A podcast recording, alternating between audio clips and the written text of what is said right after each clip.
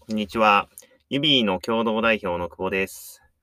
このポッドキャストではですね、ソフトウェアエンジニアに関して技術だったりだとか開発、またその組織であるとかキャリアとかですね、もろもろ多岐にわたって雑多にお話しする、えーポッドキャストになってます。で、毎回ですね、ゲストの方と一緒に、えエンジニア談義をしていくっていうところで、まあ、ユビーのエンジニアだったりだとか、他の方も、えーいずれ述べたらいいなと思ってるんですけども、今日のゲストはですね、ユビーで、えーと初期からずっと,、えーとソフトエンジニアとしてですね、えーコミットしてくれてる敷地を呼びました。で、えっと、敷地にはですね、今日は01フェーズのスタートアップでのエンジニアの役割っていうところをですね、お話しいただこうと思ってます。じゃあ、敷地ちょっと簡単に自己紹介してもらってもいい？はい、よろしくお願いします。えー、指でエンジニアやってる敷地です。えー、新卒で、えーリクルートに入りまして、えー新規アプリのサーバーサイト開発をやったりとか、あとはその飲食店向けの予約管理の SaaS 開発をやって、そこで iOS, iOS の、えー開発リードをやったりしてました。で、そこで2年半ぐらい働いて、そこから、えーちょうど3年前ですね。3年前に最初の社員として指にジョインしました。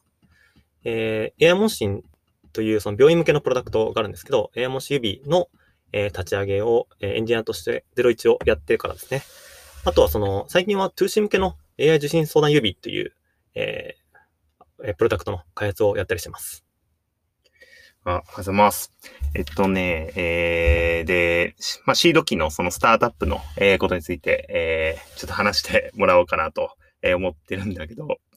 特にですね、その01とか、まあ、その時とかから比べて役割っていうのが、まあ、今もそうだし、どんどん変わってきてると思うけど、まあ、最初の方とかって、特になんかどんな感じの、こう自分で意識してた役割とかってあったりする？もう最初は本当に、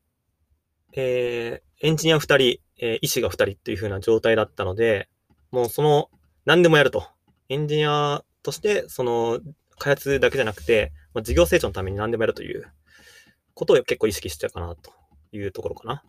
で、うんうんその、まあ、実際にはその、デザイナーとか、デザイナーがやってるその UX のインタビューだったりとか、あとはそのカスタマーサクセスが今やってる、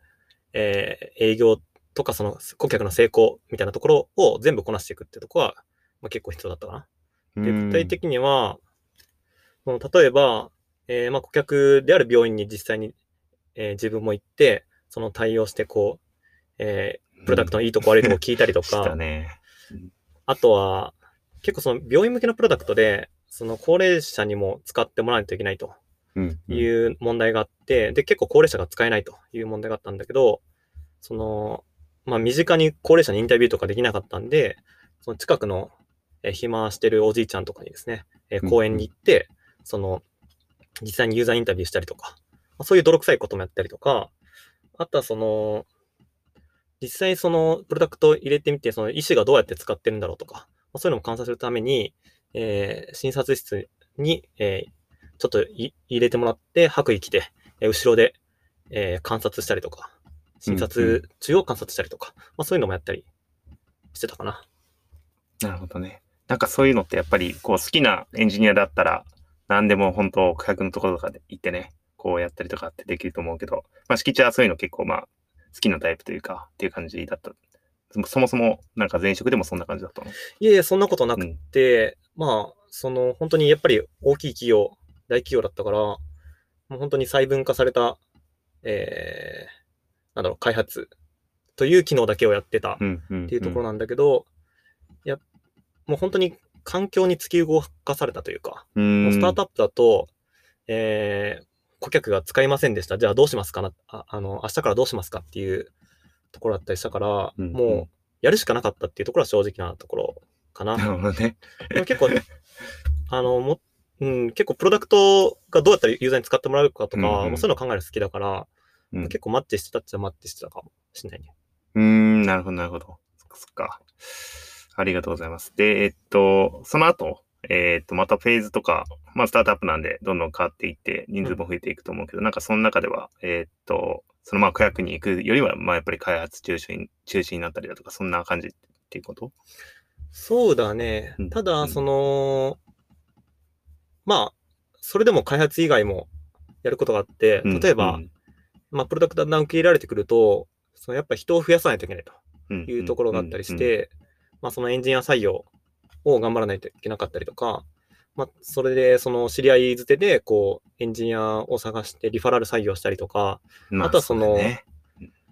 まあ業界でも全然プレゼンスがなかったんで、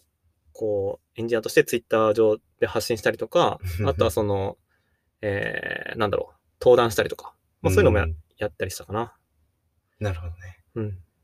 まあね、結構そこは つらい、辛いけど開発しながらね、もうやらないと、もうどんどんどんどんやることはね、増えていくから。それって大体なんか何人ぐらいの時からなんかそうやってどんどん、なんだろう、採用活動とかっていうのに、こう、コミットしていった感じ？うーん。いや、でも結構初期から、えー、エンジニア、ML エンジニアを入れて3人うん。しかいないみたいな時に、あ、まあそろそろもうちょっと増やさないといけないってう。いうんうん。フェーズがすぐに来て、で、えー、まあ知り合いづて、で、えー、まあ採用頑張ったりとか、で一時期本当にずっと採用できないみたいな時期もついたりとかして、うん。うん。結構初期のフェーズからあったかなっていうところかな。うん。うん。うん。なるほど、なるほど。その01で、まあ、入ってて、なんかその中でも結構、なんだろう、普通のエンジニアと違う役割みたいなのが、やっぱ求めてられてるかなと、メガベンチャーとかと比べたときに、えー求められてるかなと思うけど、一番こう、スタートアップで初期に入るとエンジニアにとって辛いって思うような仕事って、一番で言うとなんかどんなことが、辛い仕事、辛い仕事で言うと、まあ、辛い仕事か。難しいな。えー、結構その、まあ、ユビーの場合だと結構、えー創業前から、2015年ぐらいから、2年、創業の2年前ぐらいからもうプロダクトのコードはあって、そこからずっと開発されてたものがすでにあったりしたので、結構まあ技術的負債が、えーまあ、自分がジョインした時も溜まってたりして、とはいえこう、同時にこう、プロダクトを伸ばさないといけないみたいなところがあって、こう負債を抱えながら、プロダクトを伸ばすっていうフェーズは結構辛かったかな。なと。なるほど。で、なんで、まあ、結構やっぱスタートアップなんで、こう施策優先でどんどんやるんだけど、こうスピードが落ちるので、時には負債を返さないといけないと。うんでも負債を返してる途中に、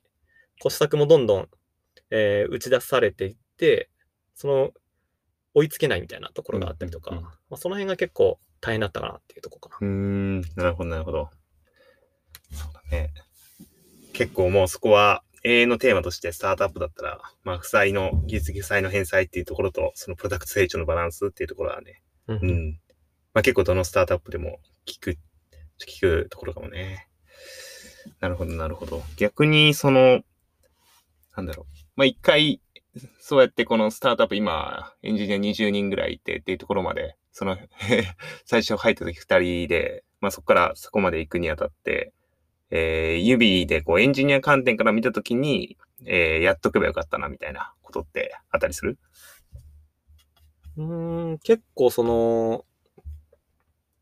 まあ、使わ、顧客に使われない機能とかを一生懸命1ヶ月2ヶ月とかかけて作ってしまったりとかもあったので、結構、そのスクラム開発みたいなところ、もうちょっとこう、えー細かい、えースプリント、細かい週、細かい日時で、こう、検証を回すべきだったなと。で、その、そうですね。結構プロジェクト制で、息が長いプロジェクトをずっと開発して使われないとかあったりして、もっとクイックに検証するっていうのをやるべきだったかなというところですかね。うーん、なるほど、なるほど。うん。なるほどね。なんか、その実際の事例で、クイックにこれやるべきだったなとか、なんか検証、本当はもっと早く、早い段階でしとけばよかったな、みたいなものって、機能ベースで言うとちょっとあれだけど、AI 問診とかで、AI 問診指のプロダクトとかであったりするかな。まあいろいろあるんだけど、やっぱ SARS なので、もういろんな顧客からいろんなこと言われると。うんうん。で、これを作ってほしい、これを作ってほしいっていうのを初期の方にすごいいろんなとこから言われて、で、それをそのまま作ってたり時期、そのまま要望の通り作ってたりとかしてる時期もあって、で、例えば、その、